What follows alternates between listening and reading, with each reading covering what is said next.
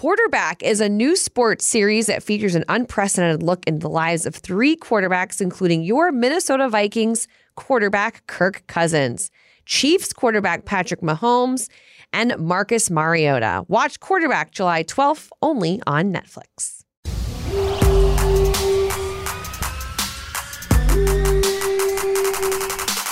And so now we've got this shuffle in the backfield, and they haven't signed anyone new. How do you see that playing out? I'm in love with Ty Chandler. This is how I see this thing playing out. I'm so excited for Ty Chandler. Suddenly, we're like four deep at safety. It feels like a, a luxury spot right now. And the one thing you can look at and safely say is this team's got some talent at safety. And that's the one spot of the defense you can feel pretty good about rolling into 2023 with. You're listening to the Minnesota Vikings podcast. I'm Tatum Everett, Jay Nelson here in studio with me alongside producer Eric Davidson. We are back from 4th of July break and we have a very special guest joining us as well. He's the creator of guillotineleagues.com, Paul Charchian, a big friend of the Vikings and of this podcast. Paul, how's it going? Um, I, I, I am a big friend. I, I, am very excited to be here. Thank you very much. It's, it's, uh, it's fun to talk Vikings in advance of training camp when really everything just sort of goes crazy, right? You go from very quiet right now, everybody's on vacation. You know, this is everybody's, you know, sort of just chilling out, and then training camp hits, and you go like zero to 100, and then it's just like all football all the time for the next six months. Yeah, that's the way we love it. It's it's, it's, it's, always weird when you get to that break time. You know, I know we all love the uh, the the thing that we're afforded by the ownership with the the week off during Fourth of July, and and I know I've heard Lieber talk about this in the past, but I always feel the same way too. It's like when July 5th hits, all of a sudden your mind just kind of switches and says, well, summer's over and uh, it's, it's, time to get ready for all the chaos that's about to happen in the next couple weeks. So it's a fun time of year. We all look forward to it. It, it is the, the calm before the storm right now, but uh, it's a lot of fun just to think about what's about to be on our doorstep here in just a couple weeks. Yeah. Speak for yourself, Jay. Yeah, it is. And, and there's, there's so many good storylines, right? As we head into oh, training oh, yeah. camp, we have more different new faces this year than we have in years. So I think this is going to be an opportunity to get familiar with a lot of players, and uh, you know, this is we're year two of, of Kwesi, the Kwesi regime, and we're gonna we're seeing a lot of the fruits of his labor and change, and you know, it's all going to come to bear in training camp. I think that's what is so interesting, and I think expected when you get a new front office, a new coaching staff, that there is going to be a lot of change, and there was a lot of change last year, and there's certainly a lot of change heading into this season. And when I reached out to Charge to come up, you know, we were talking about topics. He sent me some really good talking points. I appreciated that. It helped me with my legwork. But but uh, but one of them that kind of stuck out to me, and you you kind of led me right into that one right here, is that this roster has become a lot younger, um, especially on the defensive side of things. And one of the talking points is is is there a potential very like quote unquote quiet rebuild or a competitive because because Kwesi calls it a competitive rebuild, but is this a quiet yeah. rebuild yeah. going on? You know, last year the term was competitive rebuild, and the team was very competitive, thirteen wins, That's right? Fair. Um, I I think this is a I think this is an unstated, um, much more overt rebuild happening now because of how much younger this team has gotten and the fact that Kirk Cousins isn't under an extended contract. I think when you roll those things together, like they let some older players like Dalvin Cook and Dalvin Tomlinson and Eric Kendricks gone, um, you know, basically starting over at the cornerback position with all the veterans gone, Patrick Peterson gone. This has turned into a, a young roster. And while nobody's you throwing around the word the word rebuild, and it's got different connotations for everybody, um, but I think when people hear rebuild, they tend to think, well, we're not we're not playing to win. We're you know we're losing, and or maybe even you know nobody no team ever tries to lose. But I, and I don't think that's happening, and I don't think that's the kind of re- rebuild that's happening here. But I think this has been a very conscious decision by Kwesi to put this roster in a position um, to really be very good in the next couple of years as some of these young players get uh, a little more time under their belt. Uh, hopefully, the fruits of the last two drafts start to hit. Kwesi's last two drafts start to hit. And I really think that the fact that Kirk's not under uh, under an extended contract tells me that there's they're keeping the door open to get Young a quarterback next year as well. One of the things for me, Charge, that I've been kind of uh, harping on here for the last couple months when we've been looking at contracts and everything else that's going on is just even looking ahead, like you said, to next season you know, uh, just do a quick look on, on Spotrac, and they talk about the fact that there's 30 contracts that are currently on this roster that are due next year, and you know, with whether it's restricted free agents, unrestricted free agents, or even club options. And some of those names are yeah. like Cousins, Hunter, Darrisaw, Hockenson, Hicks, uh, Cleveland, Joseph, Wonnum, Osborne, Metellus. Like there's some yeah. some decent names that Good we all know there. at this point. Yeah. And so just looking ahead to next season, even financially, with the fact that that's going to hit as well, I mean, that's going to be almost kind of your, in my opinion, delineation line between when this roster is going to fully flip as to who you're going to yeah. keep and who you're going to kind of revamp. So I think, you know, there's going to be a lot of decisions that have to be made this season looking ahead at next year with all of those contracts that are going to be flipping over. Jay, that's a it's a really astute observation, and I'll I'll throw one other variable into that discussion for next year. Um, my the people that I know that are really into college scouting and drafting tell me this is going to be one of the deepest quarterback drafts in memory and maybe a historically deep quarterback draft. There will be some high end, top end talent, but the belief is we're going to see upwards of 10 quarterbacks taken in the first two or three rounds wow. of this draft. That it's there's a there's going to be a ton of options. So if the Vikings have decided that, or decide, you know, that they don't have to make the decision for another eight months here, but if the Vikings do decide that their their next quarterback is going to come out of the draft, they're going to have a lot of options, and and it, they don't have to be a three win operation to go get the quarterback they want. You know, this could end up being another playoff caliber team and still come out of the draft with a quarterback that they feel like can help them in the future. And and I and that's you know to, to your point, I, I really think next year is going to be the the big year when we we see the big change potentially at quarterback. And we've also talked about this a little bit on the show, just the idea of too the you know think about what the Vikings have done here in the switchover versus what the Bears have done when Poles came in and basically cleaned house and said we're just going to completely wipe it clean and, and start from scratch essentially. Yeah. You know, it's going to be very interesting just to watch how these two franchises who have gone down, you know, the left fork and the right fork of the road just to figure out, you know, who's going to be set up for the future and maybe both of them come out, you know, looking shiny and, and, and new at the end of it, just different, completely different paths to get there. Yeah. And, and uh, another great point, Jay. I mean, I, I think the difference is Ryan Poles inherited a roster that was bad. And you know, so I think it was pretty easy to clean house on that roster. Um, but Rick Spielman left just a lot of talent on the table. You know, he, Justin Jefferson and Christian Darrisaw and you know Brian O'Neill and you know Kirk Cousins and Dalvin Cook, and there was just you know this this team was too good to tear down. And so I, I think Kwesi made you know a the correct strategic decision and not moving on from just so many talented players like uh, like Chicago did. And you're at a you know, there's no one there's no one recipe that makes it perfect, and we'll have it'll be fascinating to see both of these teams in a year or two and, and see which route ended up being more effective, and maybe they both will be. One of those contracts that is going to be coming up for debate, and really honestly is being debated right now just by the caliber of player, is Justin Jefferson's, and obviously that's been such a huge topic. This year he's due two point three nine nine million Next season, 19.743 million. And that's considered underpaid, obviously, for his position just by his his level of play. And he's obviously extension talks are in the works and coach, Kwesi, Justin, they've all addressed it that it will come in due time.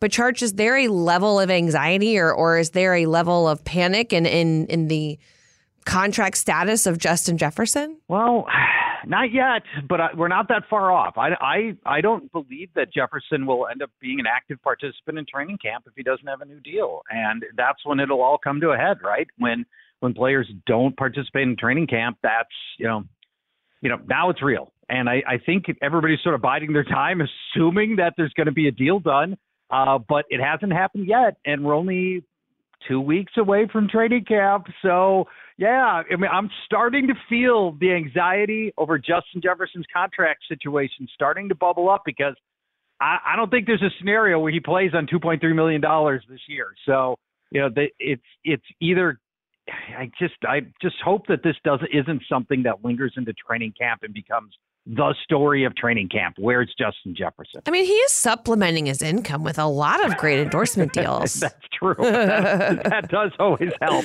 I think at the end of the day, they want to get paid. But yes, yes, and he is. And, you know, and God, God bless him for being a uh, for being as responsible as he is. I think he's the kind of guy you do Yeah. want attached to your brand. And and Justin, I I know you're a big listener to the podcast.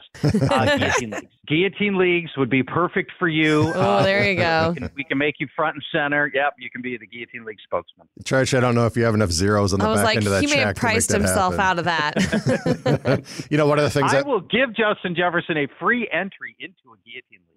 There it has to go. be a non-monetary one.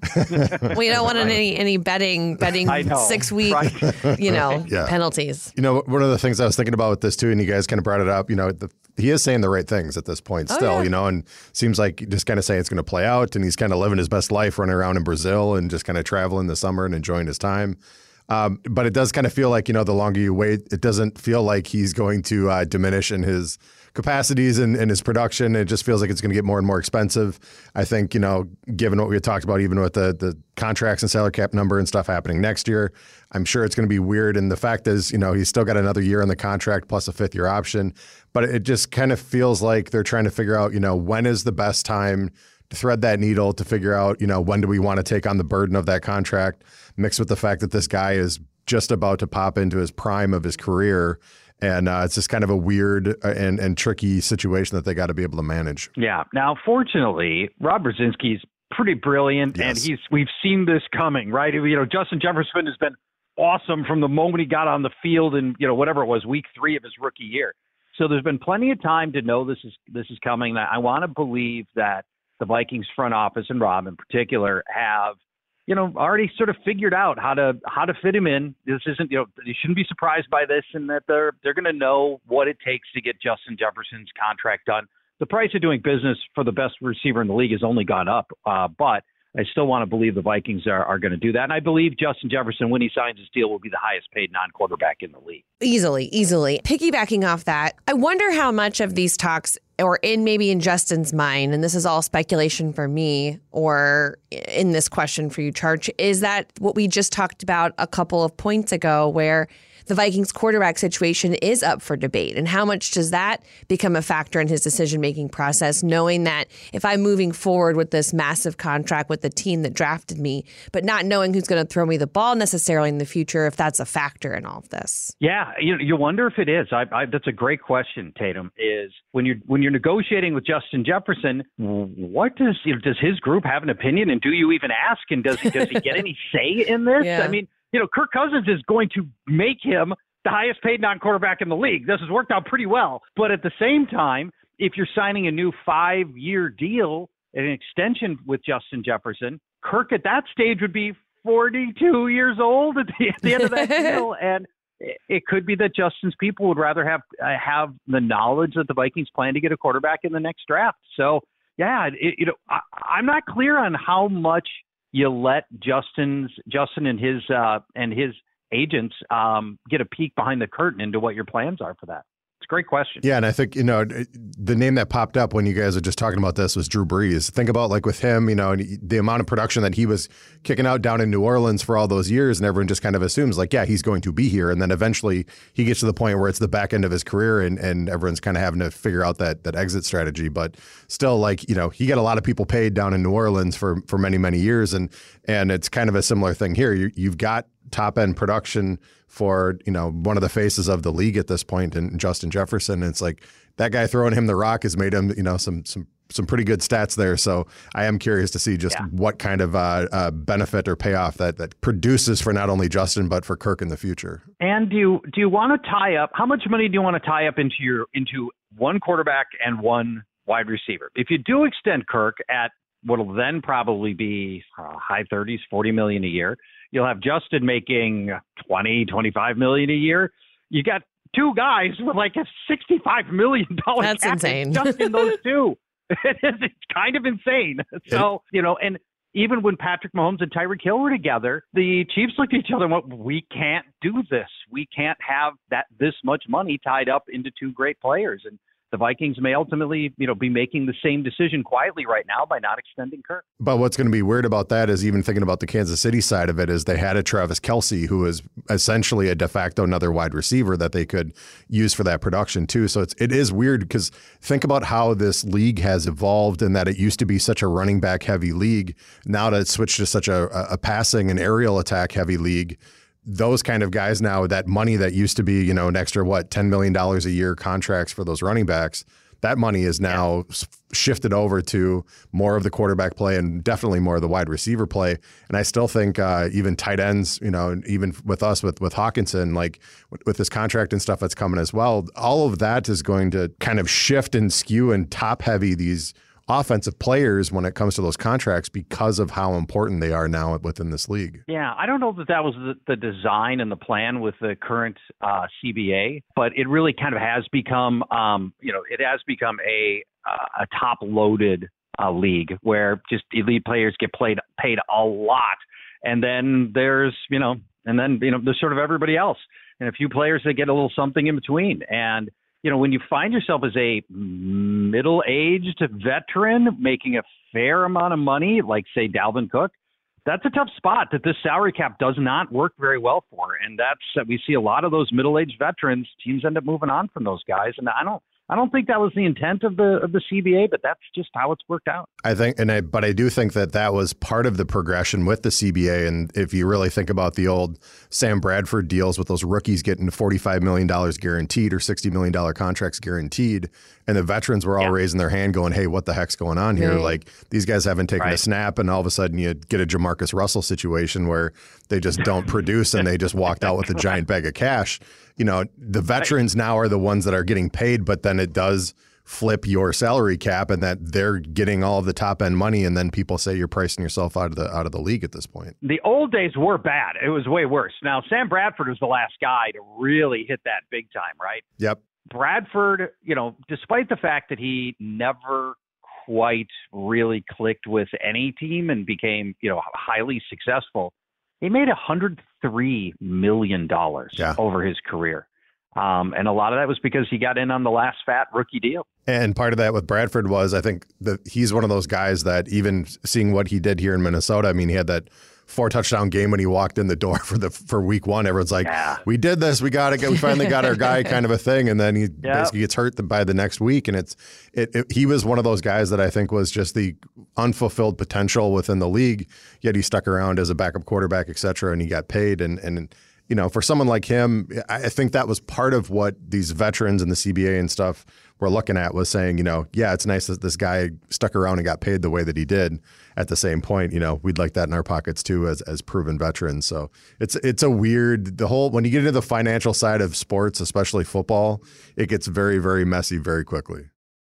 Yeah, it does, and no. maybe a little boring. Maybe we should. Do you think? do you think we've left any listeners left as we're as we're analyzing the salary cap? We well, we did. Dale. We did have a salary cap analyst come on our podcast a couple weeks ago, so hopefully we didn't lose him on that one either. um, but you you did mention you know the, the name of like Dalvin Cook, who's no longer here, mainly because of contract situations and the way the salary cap kind of plays out. So that leaves a wide open spot there in the backfield, and the Vikings signed Alexander Mattison to a a, a very good deal there right before. Um, I guess it was pretty early on, one of the first like re-signings, and so now we've got this kind of shuffle in the backfield, and they haven't signed anyone new. How do you see that playing out? I'm in love with Ty Chandler. This is how I see this thing playing out. I'm so excited for Ty Chandler, and it's not a knock on Alexander Mattison, who will absolutely have a role in this backfield, and he's the he is your probable Week One starter. But I don't think he's 100% locked in that way. Maybe I'm reading too much into the preseason, but I I loved Ty Chandler's preseason last year. Now he wasn't active for many games, so you know maybe it was just me and not the coaching staff, and they matter. They make all the decisions, not me. But I loved what I saw, um, and I think Ty Chandler has got some skills that Alexander Mattison doesn't have. I'm confident he's a better receiver because he was in college and you know we saw him on special teams. I think Ty Chandler can be better that way. He's more explosive than Alexander Mattison is. Um, and and I I just think there's going to be a spot here where you know Matt we know what Mattison is. He is a competent but not flashy running back, and I wonder if at some point this team doesn't say we want to add a little zip into our backfield and give Ty Chandler a chance to get some meaningful reps. And I, I'm excited for that. I think this is way more of a training camp battle than people think. I, I have to agree with you on that one. I do think that Ty Chandler is someone that Kevin O'Connell's been very upfront that this is a guy that he really wants to see work in this offense. And I think it has a lot to do with his pass catching abilities. In college, he caught 73 passes for 681 yards. He has the ability to be there if he can stay healthy. Um, he's a good kid. His head screwed on right. I think we had him on the podcast last year. He's just a solid person as well, which I know is a, yeah. factor for this coaching staff to have those kind of guys in the locker room as well. I think you're going to see a lot of him during training camp. But I will say, when we were out at OTAs and uh, mini camp, Mattison was getting a lot of um, a lot of pass work, and so I think that that's a skill they're definitely trying to improve for him and focus on as he takes this next step in his career as well. Yeah, and speaking of great people, Alexander Mattison and yes. all my interactions with him, just you know, super smart guy. It just, you know, there's nothing not to like from a personality standpoint oh, yeah. uh, about Alexander Mattison. We're talking about good people. And, um, and you know, for sure, Mattison will continue to have a role here, and maybe he does develop into uh, more of a pass catcher than what we've seen so far. You know, Dalvin Cook was an accomplished. He wasn't LaDainian Tomlinson, but you know, he yeah. what you threw him. And um, and so if they want Mattison to take some of those reps, I, I think they're I think they're trying to find out if he can catch. So don't don't be surprised if you continue to see a lot of pass work for Alexander Mattison as they try to evaluate if he can if he can pick up those Dalvin Cook receptions. It's kind of weird because you know you think about the Ty Chandler side of it, and, and everyone's assuming that he's going to be more of the kind of dynamic pass catching guy, and you're kind of kind of the lightning of the thunder and lightning style of you know if Mattison's more of the, of the thunder, but it's. One of the things with Mattison was when he was coming out of Boise State, I was a huge fan of his, uh, having watched a bunch of their games in, in college. And I'm like, when he got to the NFL and the very first time he hurdled a guy, I'm like, that's the guy I remember seeing in college. And that, you know, just showing off like that is a big body boy, but man, he can still move. And the fact he's that athletic, you know, it just feels like he's finally getting to the point where I think in his mind, he's looking at it saying, I've been a number one back this whole time. I just need the opportunity. And now that he's getting the opportunity, I just look at Mattison feeling like he's going to take every opportunity he's going to get here and really try and jump into those those lead shoes and and really make it work because, you know, there were games, yeah, even last year where, you know, he had to come in and, and handled full time duties with Cook being hurt and there was a difference in production, but it wasn't this massive cliff. And I think a guy like Mattison being able now to to be able to focus and be the lead guy, I think he's going to uh, shine this year and just given his opportunity and be able to show everybody what he's known all along and that you know he belongs in this league and can be a lead back. Well, just one last thing in this running back situation, Jay. You're you're probably right about everything you said. I think there's going to be scenarios. Something will happen middle of the season. Mattison will get most of the work, and it might be a you know, a 70 30 or a 60 40 split, but with Mattison getting 60 and then others uh, getting the rest of the work. I think Ty Chandler's going to make some big plays uh, because we've we've seen him do that. Um, and when he makes these big plays, I think he's going to set himself up for a spot to you know that next game after he you know reels off a 48 yard catch run touchdown. He's going to put himself in a spot where he's going to start demanding more time, and I think there's going to be some scenario unfolds over the course of the season where Ty Chandler just presses himself uh, with big plays into a bigger role. Well, I definitely think that that's a possibility. And so here's my next question Do you draft any of the Vikings running backs on any of your fantasy football league teams, guillotine or not? I just drafted Ty Chandler uh, yesterday in one of my leagues. Uh, you can hear this coming, right? So Alexander yeah. Mattison is he's expensive uh, to draft. He's going to cost you roughly a fifth round pick, fourth round pick, sixth round pick, somewhere right in there. I can get Ty Chandler the, with the last pick of my draft. And, you know, based on what I was just telling you, I think Ty Chandler is going to force his way onto the field. So for where I have to, for what I have to pay to get those guys, I want Ty Chandler. So you're looking at him as kind of a Tony Pollard style guy that, you know, mm-hmm. was kind of the seen as the backup, but just took more of a role yeah. because of how dynamic he was being? Jay, that is a perfect, I'm stealing that.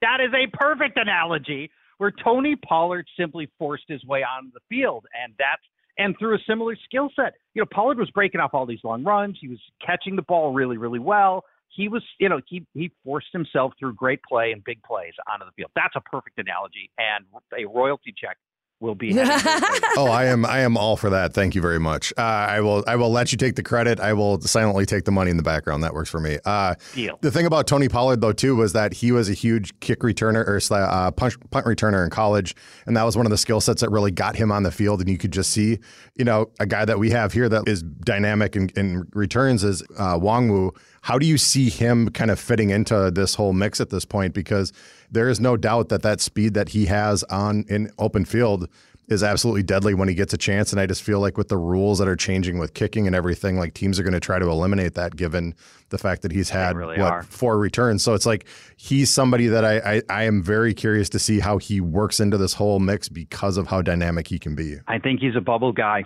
I think that I don't think he I don't think Kene Wan was a lock for the 53. I think he's one of the guys that's going to be sweating all training camp. Um, and you raise a great point. Just special teams being downplayed by the league, uh, and it's it's unfortunate, but that's just the that's just the reality of of where the league is right now, and their their efforts to make the game safer. And that's you know it's it's just not like it used to be, where you you really wanted a, an elite kick returner could be a game changer for you. Cordarrelle Patterson with the Vikings was was here Yeah. when uh, when you know, kick returns still mattered it's just not that way anymore. And Kane has not managed to uh, distinguish himself as a backfield runner. So I, I think Kane's in a in a tricky spot here. Uh, this is going to be one to watch throughout training camp, and I I don't know. I, I like I said, bubble guy. I don't know if I don't know if he's a lock for 53. Interesting, interesting. I like it. A hot take right out of the gate. Well, I guess halfway through. uh, you know, we've talked so much about the offense. I do think we should dive into a little bit of the defensive side of things. And uh, I know, I know for uh, for many people, it's going to be a very different look. You have a new defensive coordinator for the second time in two years. Um, Yeah. We have Brian Flores, who I think everyone is very excited about. The players have talked about him um, being a player's coach, how he is very intense, but they really like working with him, and the defense seems fun and um, a little bit more attack style, a little bit more aggressive. Yeah. And so I think that's going to start with him, but then you also look to the outside, and his cornerbacks are going to be playing a lot of man. They're also going to be pretty aggressive, and and we know that you know the Vikings picked up Byron Murphy, and I he's a presumed starter in, in this in this defense, I guess you could say. Yeah, for sure. For I sure, think, heading yeah. into this. And so, uh, you know, there are a lot of young names. How do you see that trio of cornerbacks playing out? Because I guess in, in camp, a lot of the times they've had those three guys in the mix at all times. They've had three on the field. Yeah, and it's it's going to be weird that we've really just turned over the whole position. I mean, Yeah. you know, for returning snaps from last year at the position, I don't know. We I don't know. We might have a couple hundred total returning snaps between everybody that's currently on roster. Coming, you know, it's it's. it's So Caleb Evans will move into a, a starting role, presumably, or a battle for a starting role. Andrew Booth, the second round pick from last year, likely uh, is somebody who's going to battle for a starting spot. Um, and then this team drafted some some corners this year as well, um, and we might see some some action from uh, Mekhi Beck, Blackmon, and uh, Jay Ward as possibilities. But Byron Murphy's your set. He's your he's your he's your nickelback, right? He's your slot your slot cornerback. So he brings veteran uh, leadership and understanding uh, to the position that is otherwise very very green. And for, from for us Viking fans, we've seen this team put a lot of draft equity into the quarterback position it's a little frustrating that we got to keep rebooting this spot, but hopefully we we finally got the right guys to give us some long term stability at cornerback with all these new faces. And I think they're thinking the same thing too. Uh, You know, I think they, they look at this as their opportunity. Yeah, you, you know, you you bring in a Byron Murphy on this roster with the assumption that he's going to be the starter, but he's the new guy too. So like people are going to look at this at least within that position and say, this is my shot. And and again, kind of like we were talking before with contracts, whether it's here or even the next contract, they're going to be playing as much playing time as they can to really show out that you know they belong here within this league. And so I am curious with some of those younger guys, especially in, in second and third seasons coming up here.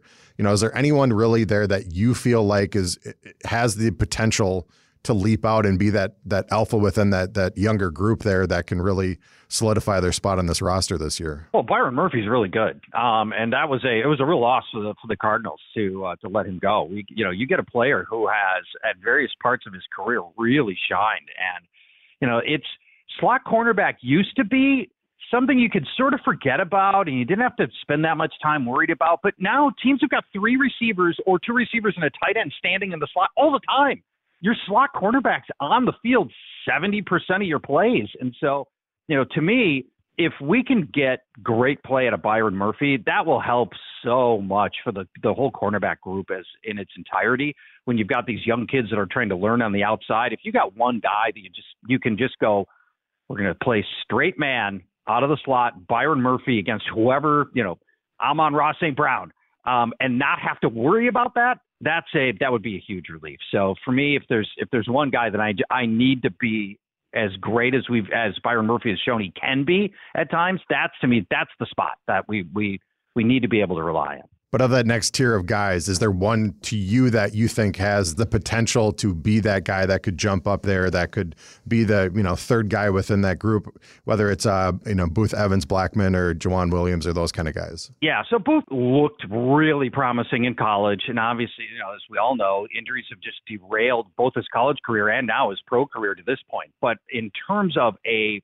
just terms of a college prospect Booth looked like the guy who looked like he could be NFL capable. And so want to see what he can do off a what will presumably be a fully healthy training camp and rolling into the season as I think likely a starter here.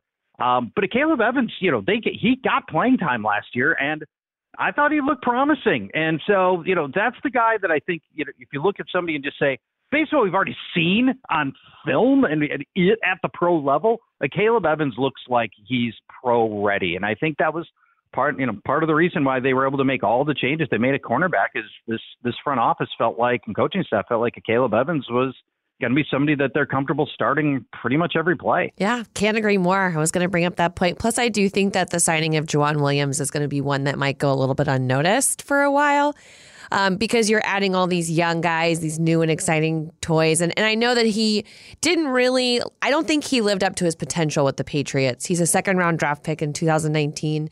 And I do think, you know, it's, he got a second contract. I think this is his time to develop in this system and be a leader in that room because it's a very, very young room. And, um, and I, I know he's, he's another one of those guys who's just a high quality character guy as well. So I think that that veteran presence will be very helpful and I really hope that he can take that step as well. Um, with these new guys in, in that room. All right. Tatum going deep. Joejuan Williams. All right. I like it. I like it. yeah. That, I, is, that is the answer off the beaten path right there. Well, you know, when, when you cover one team, it's really helpful to know the whole roster. No, I say that and like there's 90 players to know, and there's still very, I, I still have a hard time remembering that many. like when I love when there I love when there's 53. Um, it's just very easy for my brain. But uh, speaking of a lot of guys in a room, you've got a deep position in the deepest position on the defense. You say maybe at safety and uh and church why why is that i mean i think we kind of all maybe maybe understand because it is one of those uh, where there's not a ton of new faces. They're guys that we we know a ton about. Yeah, well, part of it is we've changed so much of the rest of the defense, but you've got Harrison Smith providing obviously Hall of Fame level veteran leadership uh, at the safety position. Cam Bynum was solid last year, but you know Josh Metellus splashes all the time and looks really really promising. And now you've got first round pick Lewis Cine back, so you know suddenly we're like four deep at safety it feels like a, a luxury spot right now. And um, you know, compared to all the other positions of our defense with all the new faces and all the question marks and all the things we're not sure enough, we don't even know where they stand on the. Is this a four-three defense? Is it a three-four? Is it a hybrid? There's so many questions on this defense. The one thing you can look at and, and, and safely say is this team's got some talent at safety, and that's the one spot of the defense you can feel pretty good about rolling into 2023 with. Yeah, I think the safety position, I think that you look at that as with Harrison Smith being here for 12 seasons, as the field general at the back end. I mean, Zimmer looked at him that way too, just knowing that he could rely on that guy and kind of turn him loose. And I think there's a bunch of us that are very interested in the idea of what would Flores do with a guy like that, that, that is that smart and still athletically gifted the way he is. I think the rest of those guys have been learning underneath, you know, probably one of the best people that they could at that position for the future for whenever, you know, Harrison is no longer on the roster. But I look at it as if you can get to a point where they feel like just turn Harrison loose, let him go.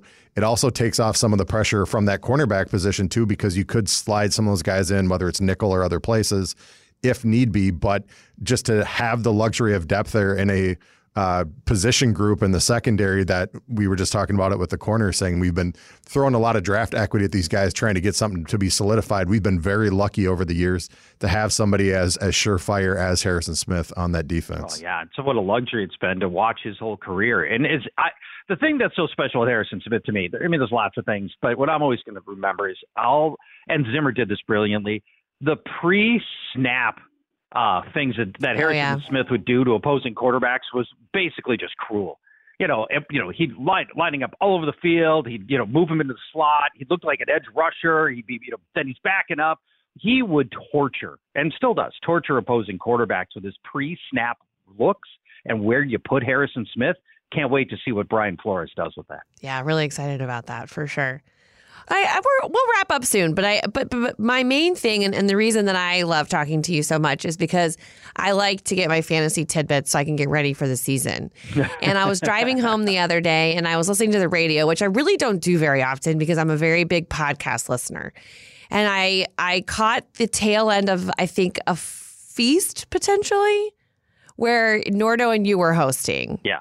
And they're talking. PA takes basically the entire summer of Fridays off, which he gets to do that when you when you've accrued uh, accrued uh, 20 years of uh, vacation time. Yes, yes. I guess with some status, you get to do that, huh? Well, I appreciate listening to you guys, but then I but then I heard Nordo call my guillotine league team trash, even though I beat him, and I was just like, okay, happened. I really listened to like happened. I really listened at the wrong point. That's called envy.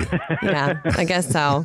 I know. That was that was professional envy right there because your team beat his team. Uh, you had you've been a Final Four team, I think. both Final of your three. years in the Guillotine League. Final three, both of your years. Yeah, That's very she's- impressive. Yeah, she's making me feel uh, less than with this guillotine league here. Look, I I don't know beginner's luck. I got no idea. I really don't. I don't know what I'm doing. I, honestly, and I tell Church this all the time. I listen to the Guillotine League podcast. I listen to Fantasy. Football Weekly, mm-hmm. all on the app. Thank you. You know the podcast app. And I Yeah. mean, you might say that I'm good at this, but maybe I'm just listening to Church the whole time. Just You're right. saying. It might be all about me. I, I yeah, hadn't thought of it that way, but I'd like to believe that's the case. I do. I look. I I I commit to the bit is what I keep saying about things that I do that are like a little obnoxious. But like, Yeah. if I'm gonna do it, I'm gonna do it like a thousand percent. And so I tend to over obsess about it, and I think that's part of it. I was gonna say, listen, like there's no better source than the guy who's actually Right. developed the entire thing. Exactly. So you might as well listen to you know what Charch's got to say because I think he's got a couple insights here on this So thing. so now that you've kind of had a bunch of drafts going on, I know that you can go to Guillotine Leagues and start your drafts now, and you've got open uh, chop drafts and things like that going on, or or leagues open for business. Are you seeing an overall consensus of JJ going first? Yes. Yes, we are. And particularly in the guillotine format where you're playing not to lose, you're not playing to win, you're playing not to lose. Justin Jefferson is just the safest pick in fantasy football along with Travis Kelce. So, yeah, JJ's going on average. His uh, average draft position is pick number one in Wow. the guillotine leagues. And nationally, by the way, not even, you know, non guillotine league, his average draft position is number one. So he's essentially at Megatron slash Julio Jones in the past uh, status at this point. Yeah, Randy Moss, Jerry Rice. Yeah, Yeah. that's that's what Justin Jefferson is uh, has done. And I, I you know, I, the case for Justin Jefferson looks like this. You, you know, Kirk is set. This offensive line's getting better. This offense is going to largely go through his hands, and with Dalvin Cook gone, maybe even more so. And um, and Justin Jefferson, you know, he did have a couple of games in which you know, teams schemed to basically just take him away. The presumption is that with uh, Jordan Addison coming in, that that's going to be harder to do this year. And so, yeah, I just people just you know they recognize that he's an absurdly unique talent, and Justin Jefferson, your first overall pick in fantasy drafts. Last year was it Jonathan Taylor? It was Jonathan Taylor. Isn't that so funny? That yeah, Yeah, and I guess Christian McCaffrey was pretty high last season too. I feel like. Yeah, you know, McCaffrey had come off the two straight injury marred seasons, so, so there were a lot of people gun shy in McCaffrey Yeah, last that's year, true. and then he ended up having a really good season, and so uh, we're. I think that hits It- Jay it- close to home. That is correct. Man, he got a lot of teams chopped in uh, 2020 and 2021. Holy cow, Christian McCaffrey was a killer. He was. Uh, I had maneuvered my way years ago into my dynasty league, where my first two draft picks in the rookie draft were McCaffrey and Dalvin Cook, And I ended up having Wow. at one point to make a choice after a couple years of domination of which one I was going to keep. I let Dalvin go and kept Christian McCaffrey, and then Christian decided to get injured and injured and injured. And then as soon as I don't Yeah. pick Christian McCaffrey, he, He gets traded to the Niners yes, and goes and- ape again. So, Uh, of course. you know, it's Of just one of those things. And Dalvin Cook suddenly gets healthy, right? So after Yes. Dalvin Cook had had all those injury issues early on, and then you, Yeah. you bail on Dalvin, and I understand why. And then Dalvin's basically an Iron Man after that.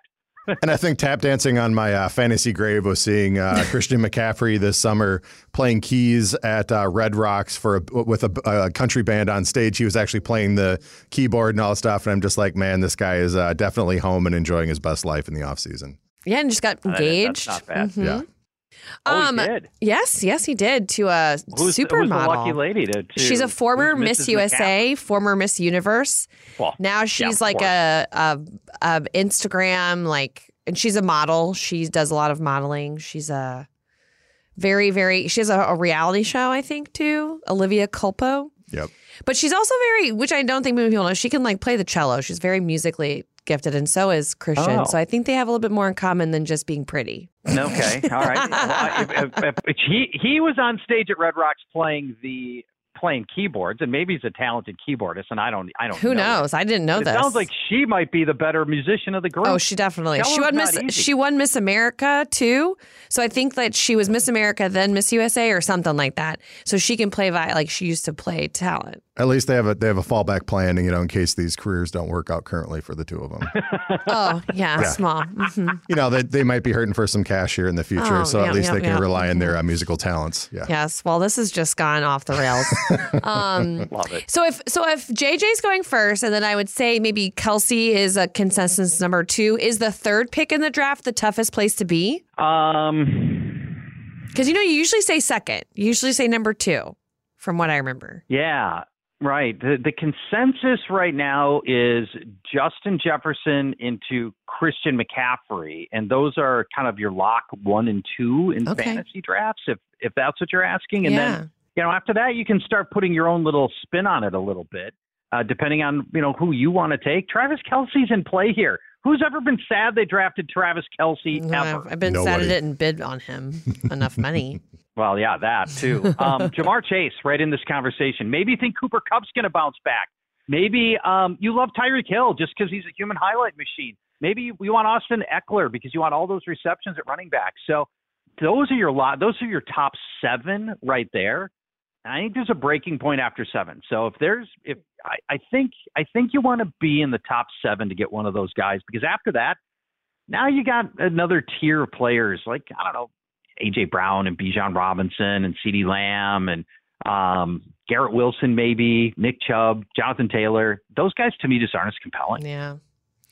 Uh, this is going to stress me out once more, isn't it? That's the whole idea. The whole idea. Well, The thank you. Embrace it. Right. I love it. I love it. Thank you so much, Charch, for doing this, for spending so much time with us um, today and talking to us about our favorite team as well as the fantasy world because, you know, sometimes they're they go hand in hand. Sounds great. And looking forward to a fun football season. Tate, Tatum, I'll see you Yeah. every other week at Buffalo Wild Wings. That's year, right, That's right. Yep. Again, you can follow Paul Charchian at Paul Charchian on Twitter. Sign up for a Guillotine League. They're super fun. Changes the way you play fantasy. I I like it better than the normal fantasy world. So it's great. It's great. So Outstanding. hopefully, Outstanding. you know what? I've uh, I'm going for I'm going for it all this year.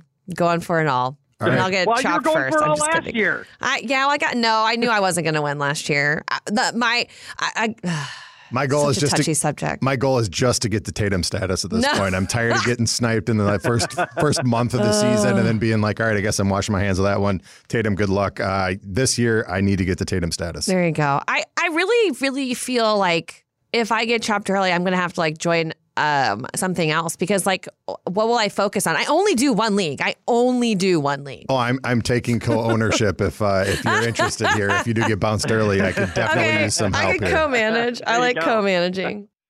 Although you I have to, it. you have to also ha- add Josh in there because he's also my co-manager.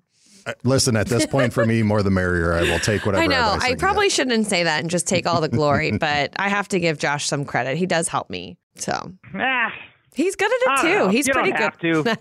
He's pretty good at fantasy himself. So he has a he has a, so, a bunch of championships. so that's what he tells you, or do you know? Oh, that? I know that for a fact. We're a powerhouse couple. No, I'm just kidding. no, anyway, anyway. Thank you guys. Thank uh, you so much, Charch, for being right. here. We appreciate it. Lots of fun. Thanks, guys. Bye bye. Thanks again to Paul Charchian for joining the podcast today. Always a good time and a wealth of knowledge. Um, just a couple of things before we get going. The training camp dates are listed online. That starts July 28th.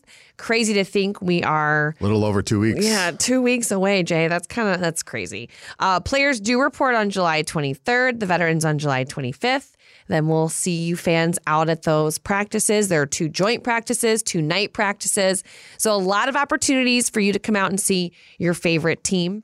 And then a little bit later this week, we have a pick six dropping with the Vikings beat writers, which we have never done before. So the guys that you see penning your favorite articles are now going to be in front of the camera answering your fan questions. We're really excited about that. And uh, and also, Jay, something big is going on this week. I don't know what you're talking about. I mean, I have it in my Netflix queue ready to go. Yes. Yeah, no, the the quarterback is officially being released on Netflix. You've got uh, Mahomes, our guy Kirk Cousins, and, and Mariota as the, kind of the three featured guys here. There's a ton of behind the scenes footage. I know that there's a, an, an event at TCO on on the 11th at the same point when it fully is released here on the 12th.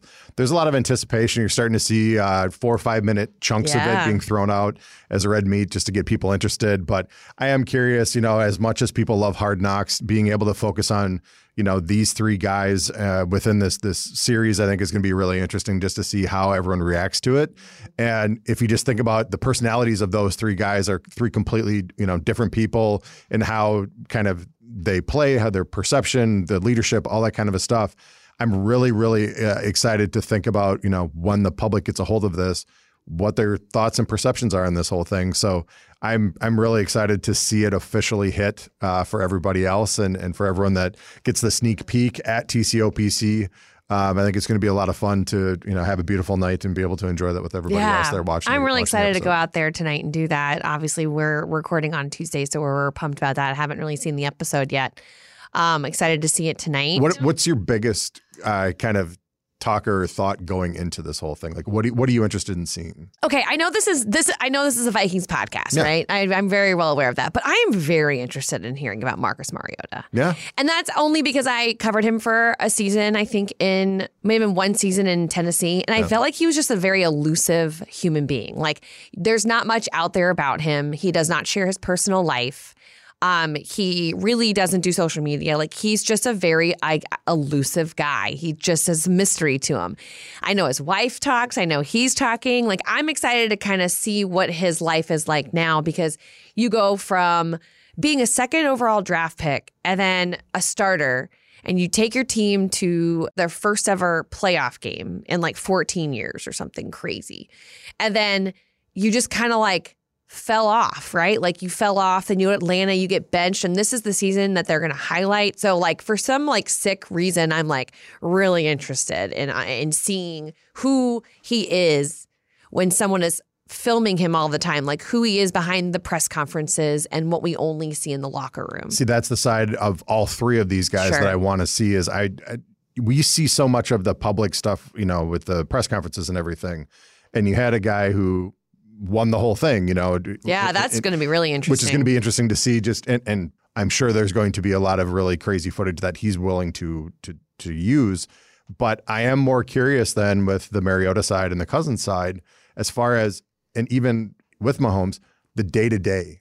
Like, what is your day to day? Because we get small glimpses of it. We we yeah. you know would work with Kirk when he was at home and stuff, but you know, he's trying to balance not only the pressures of being a quarterback, being a public figure, personal life, family life, everything else that goes on with that too.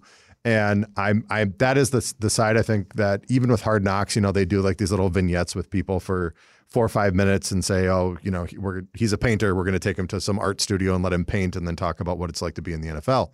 Um, but with these three guys, they're at completely different stages of their careers at this point, and I am very curious to see just what makes the three of them tick individually behind the scenes, let alone the successes that they were having on the field last season. So that's the stuff that that to me I think is the most interesting is to see what mm-hmm. is included that way and kind of how these guys live their day to day life. I'm I'm really pumped about this one. And I and look, I, I like watching behind the scenes stuff, but but I'm really excited about this one for sure. For sure.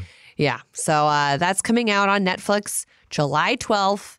Are they releasing every episode at one time or are they doing like a All eight episodes drop on that day. So So you get all 8 episodes on July 12th. Yep. It's going to be a binge watching session for me at least or maybe into this weekend cuz I don't know if I can do 8 long ones like that in like one day. I think that's the thing is with this, there's going to be people that are just going to gobble it up as fast as possible, just given the fact that, you know, this is right before training camp. There's going to be a lot of fans that are going to be interested in this. And it is going to be interesting because there are going to be people who are going to see like two episodes and then there's going to be other people who are going to see the entire thing and say, just wait until kind of a thing, you know, like, because there'll be, there'll be talkers and questions after each episode no of it. spoilers. But that's the whole thing is it's the weird nature of this whole thing given that you know some people like the week to week thing so you can talk about it and then other people just say just let me binge the entire thing and process through it so i think there will be a, a, very good chunk of people that will binge it up front and then just start talking as fast as they I can I forget to come thing. back to it. sure Like, you know, Succession was coming out weekly and I would just hear it in the office. And the only reason I would remember is because people were talking about it. And I'm like, oh my God, I didn't watch it this week. Stop talking. Like, Mm-hmm. I'll just forget because that's not how I watch TV anymore. i think there's a lot of people Yeah. i think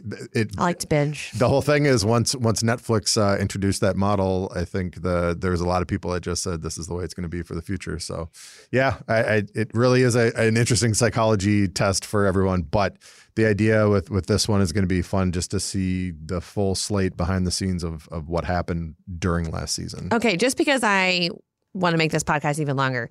Jay, is there a show that you've been watching this summer that you've been able to catch up on that you're like, you know, like that's been like your thing this my summer? my most anticipated show um, going into this summer was The Bear. Uh, oh my God, two. that's what we're watching right now. Yes, yeah. So as a guy who had worked in restaurants and stuff for a, ch- a chunk of time, Yeah. that was, and I was a huge lover of of kind of everything that was. Whether it was writing or the documentary style or the TV shows and stuff like that of Anthony Bourdain, I was a huge Bourdain guy from the Oh, beginning okay. because his first book came out when I was working in the restaurant business, and it was one of the first times I had read something with Kitchen Confidential that I really felt like there are tr- very big truth nuggets within this Sure. book as to what it really means to to work in, in in kitchens and everything. So to me, when they announced the bear was coming out and kind of finding out kind of how he went through kind of the boot camp of what it's like to be a chef, it got to a point where at the very end, like the the head of the restaurant, the head chef, the lead chef who had been mm-hmm. his mentor, literally was just, he walked in the door and he's like, "Okay, it's yours today," and he had to run one of the best restaurants in the world as kind of his final test Dang. before he went to go, you know, be the actor for the yeah, show. well, I mean, it, I was wondering, thinking to myself, like that was so seamless. They talk so fast, and honestly, the first episode, I was like, yeah. "Whoa, I cannot keep up. How am I going to keep up with this show?" And trust me, like there are there are We're levels to only this whole thing. three or four episodes in. but that's the whole that's the thing. The idea of working in a kitchen, there there is a a um, there are levels to this whole thing. There are very mom and pop run organizations, Yeah. and then there is kind of this, um, for lack of a better term, military style that they they run certain kitchens in order French to survive. style. Yes, and so in, in doing that, the bear was something I was very interested in. And season one, I, I really enjoyed it. So when season two is coming out, I'm also a big uh, uh, Christopher Nolan fan. So movie wise, uh, Oppenheimer has been my Yeah. my When does that come star uh, next week. Okay. And so we got uh, Mission Impossible this week and Oppenheimer next week. There so those go. are kind of the two two on my list. There's But always a good summer blockbuster, huh? TV wise, if you haven't watched them, they're they're easy watches. They're you know half hour episode kind of yeah, a thing. yeah, And, we're um, trying to do that right now. And the Bear is is is a great show for me, and so I, I really enjoyed it. There's very, very few shows that Josh and I agree on, and so this is one of them, and we'll watch it and be faithful to it. Enjoy. yeah. So we just wrapped up Barry, so that was that was our next fantastic, too. foray. Yeah. Ah, I do, except the. Anyway, I don't want to get into spoilers. we'll get off screen with spoilers, but uh, off screen, we're on a freaking podcast. Uh, anyway, this is we'll wrap up the show now. I think I think that's a safe bet. I just wanted to talk TV with Jay because I always like talking TV. But um, yeah, uh, Netflix, July 12th, quarterback. You guys come out for training camp. We'll see you then. For now, I'm Tatum Everett, Jay Nelson, Eric Davidson. Thanks again to Paul Charchian for being a part of the podcast. And we'll see you or hear you guys next week. Lifetime, the official athletic country club of the Minnesota Vikings, has something for every member of your family. Get your family going today at lifetime.life forward slash kids.